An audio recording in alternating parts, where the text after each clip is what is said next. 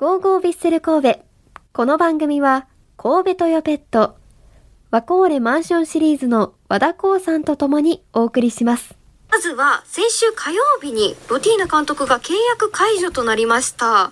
うニュースが飛び込んできた時は、本当にびっくりしたサポーターさんも多かったと思います。マッキーはこのニュースを聞いた時の最初の気持ちはどうでした？もうあのサポーターの皆さんと同じ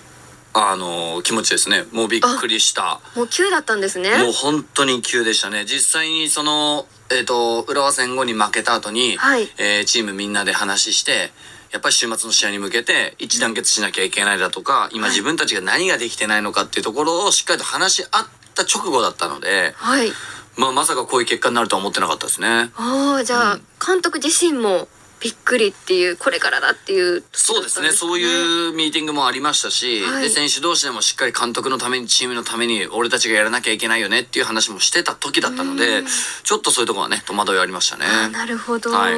まあ、これまで過去にも監督交代があった時があったと思いますが、はい。まあ、そんな時はその後こうどのような気持ちの切り替えとかでうん。試合などに臨んでましたか、そうですね。やっぱ監督が変わった後っていうのはものすごく、あの難しいんですよね。監督が変わることでチーム戦術はい。でメンバはい。ーフォーメーション全てがガラッと変わりますのであとは体制ですよね現場の。はい。監督が指揮を取る中でコーチがもう変わったりとかしますしそういう意味ではもう違うチームみたいな感じになるのでうん。サポーターの皆さんもものすごく期待はあると同時に、はい。僕たちはそのプレッシャーに打ち勝たなきゃいけないあと対戦相手もやっぱ嫌なんですよ。監督が変わった直後のたあの相手チームと対戦する時ってめちゃくちゃ情報がないのではい。対戦相手もものすごく難しいんでどちらにとっても、うん、プレッシャーがあって難しい状況ですね。なるほど、はい。超初心者の意見かもしれないんですけど、プレーするのは選手だから、はい。実際そんな変わんないんじゃないかなって思ったりもしてたんですよ。いや、もうね、ガラッと変わりますね。気持ち的にも変わります？気持ち的にも変わりますし、はい。やっぱり監督が変わることで、選手の見方、評価っていうのも横一線フラットの状態になるってことで、やっぱ今まで出てない選手たちもチャンスがあるって思うし、はいはい。出てる選手たちは自分のポジションを守るために必死になるし、まあそういう意味ではチーム内で競争意識が芽生えるのはすごくいいことだと思うんですけども、はい。時間がない中で監督が出す戦術とかフォーメーション、で個人の能力ですよね、はい。そういうところがバチって合わないとやっぱ監督が変わった意味ないじゃないかっていうふうに思われてしまうので、監督が変わったその一発目の試合で今後の試合の見方っていうのはすごく変わってくるんですね、そういう意味で迎えた突然だったので、はい。ものすごくいい時間をねあのみんなで過ごせたかなと思います。なるほど、はい。まあ、ちょっと前に戻りますが、はい。ロティーナ監督との印象に残っていることとかありますか、そうですね。ロティーナ監督っていうのはスペインの中でも、はい。なかなかこう選手とスタッフとコミュニケーションを取る監督ではないんですね、うんで監督のな中ではそういうスタイルを貫く方っていうのは中にもたくさんいるので、はい。それが悪いっていう形はないです、ただロティーナ監督のそのやり方に対して ACL もそうですし J リーグの中で僕たちも一つずつ階段を上ってはいたので、もっとロティーナ監督とやっていったら状態は変わっていったかなかなっていう思いはあります。ああなるほど、はい。結構こう組み立てながらうん。行くみたいな感じのイメージでしたよね、ん。ちょっとずつ変えていくというか、うん、まあそういう意味では若い選手も積極的にあの起用してましたし、はい。これまでにない戦術、攻撃的なサッカーだったりパスサッカーっていうところを植え付けてはいたので、はい。まあ2ヶ月3ヶ月でチームもやっとベースができてたんじゃないかなっていう時だったんで、はい。うん、ロティーナ監督からするとこれからだったんじゃないっていう思いはありますけど、ねただやっぱりこう監督が変わるっていうことで、はい。いろんな監督さんが責任を負って謝罪のコメントをしたりだとかオフィシャルであのチームを勝たせなくて申し訳ありませんでしたっていうことを言ってる方ってたくさんいると思うんですけども、まず責任は選手ですからね。やっぱやってる僕らの、はい。ピッチに立たせてもらってる側がしっかりと結果を残せてなかったっていうのは僕らに責任があるのでまずそこを選手がしっかりと噛み締めてプレーしなきゃいけないっていうのはあると思います。なるほど、はい。さあ次も勝っていきたいと思うところなんですが、はい。えー次の監督ですね、うん。吉田孝之さんがなられました、今回がヴィッセルでは3度目のうん、監督となるんですけれども、そうですね。吉田新監督ってどんな方とかご存知ですか？僕はですねまだ一緒に仕事して時間が経ってないので、はい。吉田監督がこういう人っていうのがちょっとわからないですね、まだね。ただ、その練習の中でも、お3度目の式ということなんで、はい一緒に3回やった人もいるし、2回やった人もいるので、そういう選手たちが吉田監督ってどういう人なのっていう話は伺ってますけども、直接的にコミュニケーション取って、その監督像っていうのはまだ僕の中ではっきりと作られてないですね。なるほど。じゃあ、こっから作り上げていくっていうところですよね。でまだうん一戦しかしてないのでわかんないと思うんですけれども、吉田監督とロッティーナ監督、うん戦術の違いっていうのは、うん見えてあったところとかありますか？そうですね。やっぱりロティーナ監督は正直時間があったからこそ、まあ ACL でのお練習での時間だったり、はい J リーグが試合あるその間ですよね。そこで戦術の植え付けがあった。うんそういう意味では、ロティーナ監督は自分のやりたいサッカーができてた。吉田監督は、イレギュラーなこの解任劇の中で時間がない中で、自分がどういう風にしたらチームが勝てるかってところなので、戦術ももちろんそうなんだけども、はいもともと選手が持ってる能力を引き出すような持ち上げ方っていうのは今やってる段階ですね。そうであっても、ん勝てた今回はい良や、かったですよねしいい。はい。はい。ということで、先週2日、うん土曜日にサガン鳥栖戦がありました。はいまあこの試合前って、うん選手同士でどんなお話をされたんですか？そうですね。あの、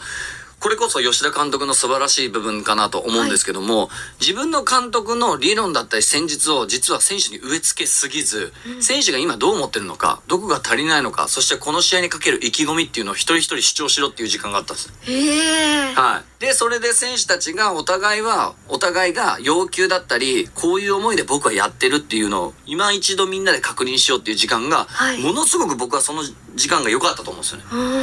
はい。この意識の差っていうところを埋めていくようなうんそう時間があったっていうことですかね。経験値もみんな高いし、はい能力も高い。ただじゃあなんで勝てないのかって言ったら、メンタル面のところだと思うんですよね。うんで、吉田監督はそこのメンタル面のところをいかにサポートして、いかにこうリラックスさせるかっていうところを、多分集中してやったんじゃないですか。なるほど、うんそれが結果に結びついたっていうのがめちゃくちゃ良かったですね。ね。はい。ではちょっと試合振り返りましょう。はい前半を0対0で折り返し、後半、マッキーが先月のコーナーで家族にするならうん弟だと感じている、はい武藤選手の2ゴールで3試合ぶりの勝利となりました。はいこの2ゴールどう見てましたか？いや、あのー武藤選手も、はいあの、僕もね、あの、冒頭で言いましたけども、練習後のシュート練習ですよね。そこで、毎日、どの選手よりも、どのフォワードよりも、最後の最後まで残ってシュート練習してる。はいもちろん足もそうですし、ヘディングのシュート練習もそうだし、最後までどんな形でゴールを取るかっていうところを研究に研究を重ねて練習してる姿が、この2ゴール。生まれたので、まあ練習嘘つかないなって改めて思いましたけどね。なるほどはい、みんなが見落としがちだと思うんですけど、武藤選手素晴らしいヘディングした、山川選手素晴らしいクロス上げた、と同時に、実は見えない動きで大迫選手が相手を動きを釣る動きをしてるんですよ。真ん中でですね。そう。何気ないまっすぐに2、3メートルタタタタって走るこの動きでディフェンダーがそっちに気を取られてマークがそっちに行くわけですよ。そうすることで武藤選手がフリーになるあの大迫選手の何気ないランニングをぜひみんな見ていただきたい。あなるほど。うん浅かったですね。浅いね。ちょっと浅かったですね。そういうところを見つけるのが解説の仕事ですから。わねえ。あ解説には遠いです、私は。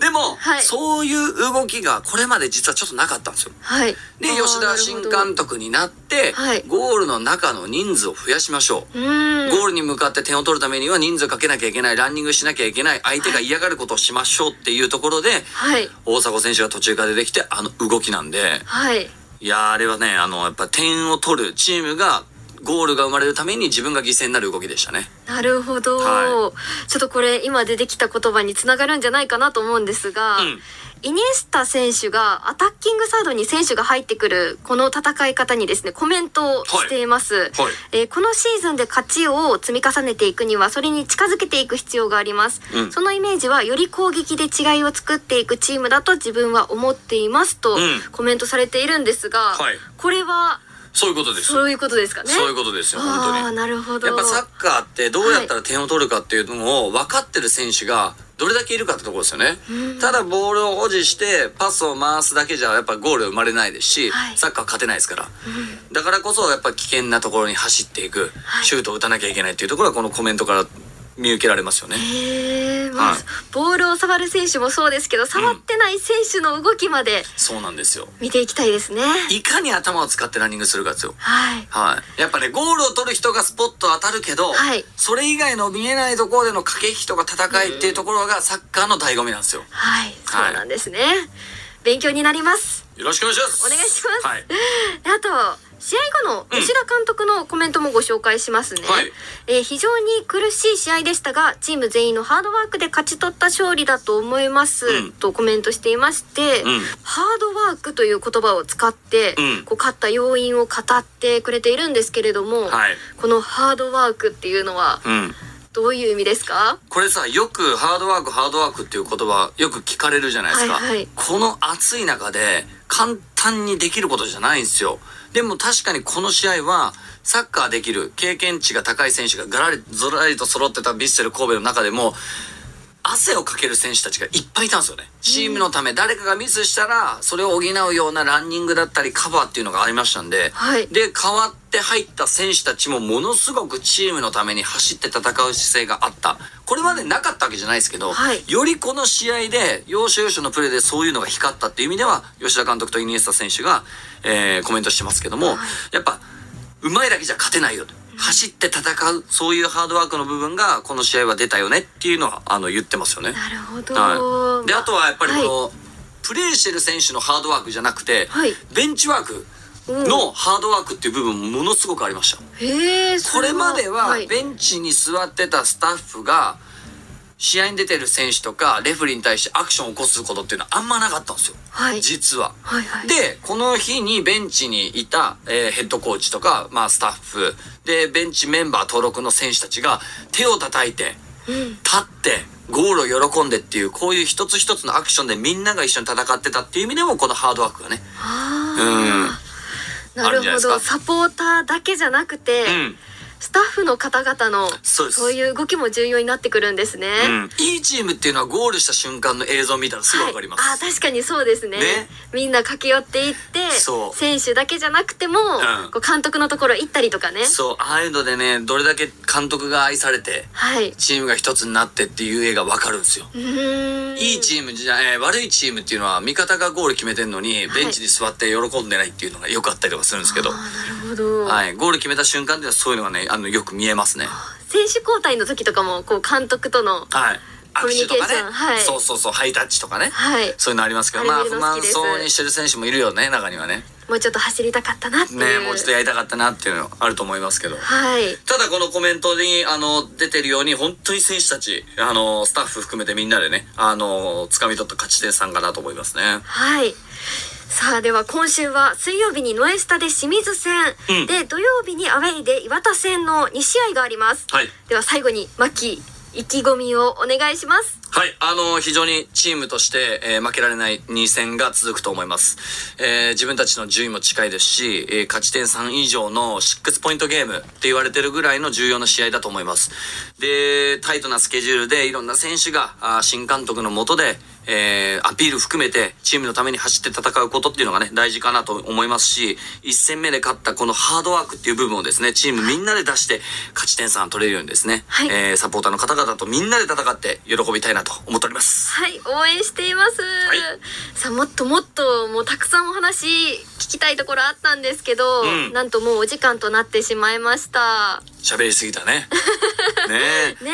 喋るとね、サッカーのことになると熱くなっちゃうからね。いや本当にでも聞いてて本当に面白いんで、はい飽きないしあもっと教本えてってなっちゃうんですよこっちも本当に？はいじゃあもうそれこそあれですよ。ライセンス取らなきゃ。ライセンスですか、うん。ちょっと勉強しますそうですよ。あの、はい D、C、B、A、S って。あ全然わかんない あの、そのライセンスを小学生の指導とか中学生、高校生、プロみたいなんで、ライセンスを取っていくんですよ。そうなんですね女性でも取ってる方多いですよ。あそのあたりちょっと、はいこの後教えてもらってもいいですか、はい。それを取ればもっとサッカーが楽しく、いろんなところが見えますね。ねはい。わかりましたよろしくお願いしますありがとうございます、はいということで次回の出演はですね8月1日です月1企画マッキー教えてでした